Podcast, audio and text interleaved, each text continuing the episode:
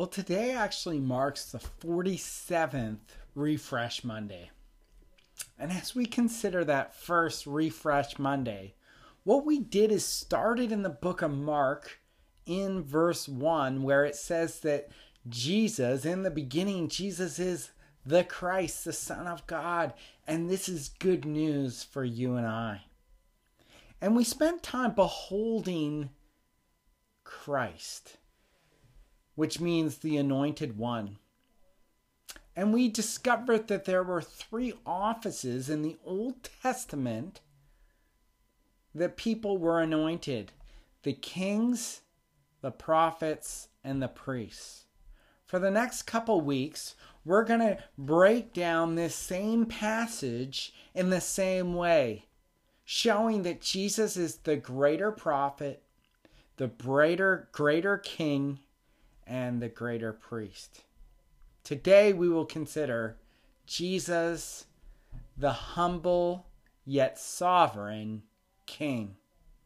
As Jesus draws near to Jerusalem, he does so as the great prophet. Let's read our passage. We're in Mark chapter 11. We're going to look at the first five verses.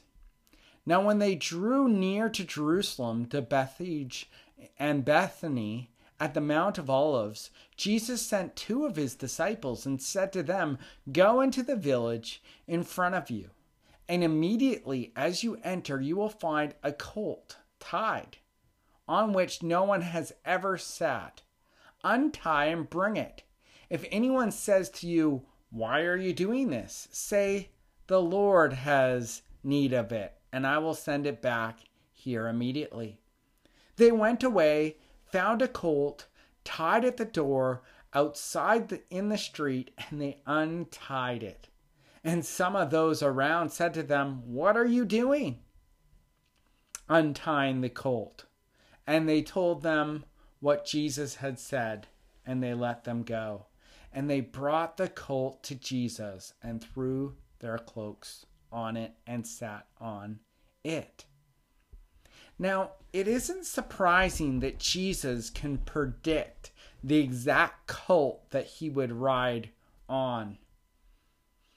Many times in the Bible, in the Gospels, it shows that Jesus predicts the future, but this passage reveals so much more of the character and heart of the Lord Jesus Christ. Think of this passage. It seems completely random that a cult would just be waiting for the disciples to be picked up.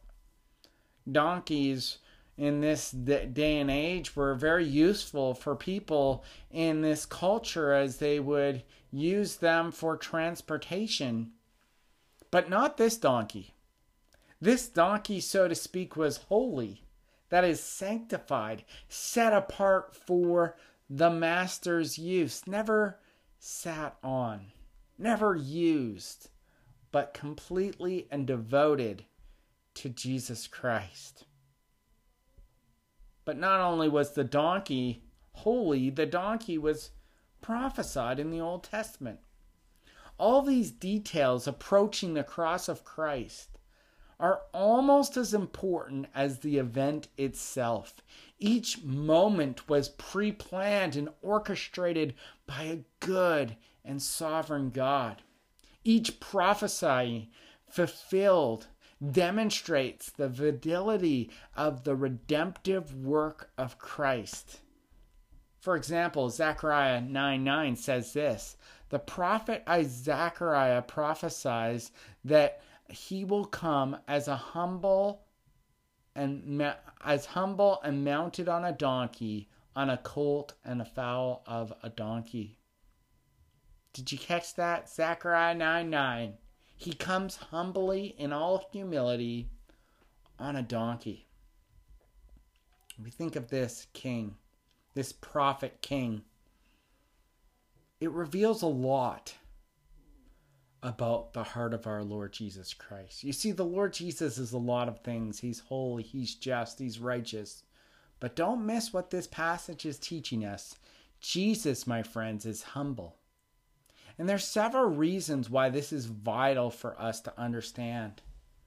Number one, Jesus as prophet king wields his power by his humility.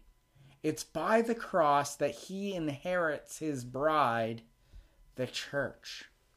Jesus didn't come as chariot with a chariot or weapons for the kind of de- deliverance that he was after was not physical but spiritual. Jesus' mission was not to deliver his people from the Romans, but from their very own slavery of sin.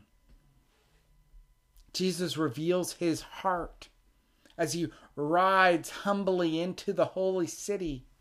He's approachable. He's kind, he's humble, the kind of king that sets captives free and supplies unlimited resources for his people. So, as we begin by considering this Jesus, who is sovereign, who is ex- orchestrating all these events, and yet at the very same time is humble.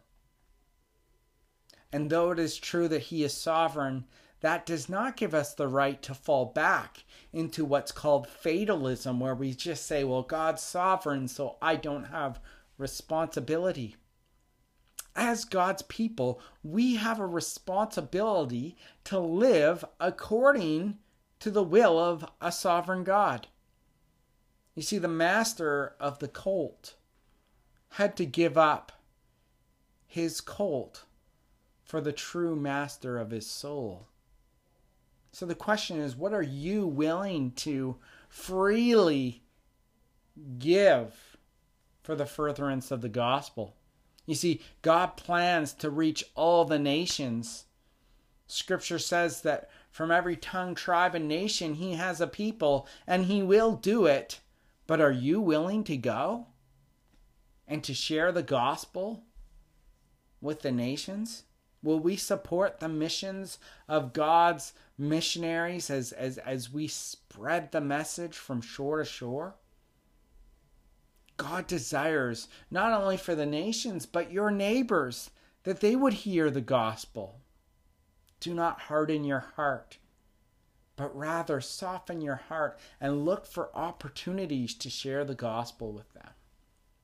And so, very quickly, as we sum up this week, let's be refreshed that Jesus is kind and humble and yet sovereign. He loves to seek and to save the lost. But the question is will you join him on this message? The Lord Jesus goes into Jerusalem to accomplish the salvation. And our responsibility is to spread that message to the nations and our neighbors. God bless and have a wonderful week.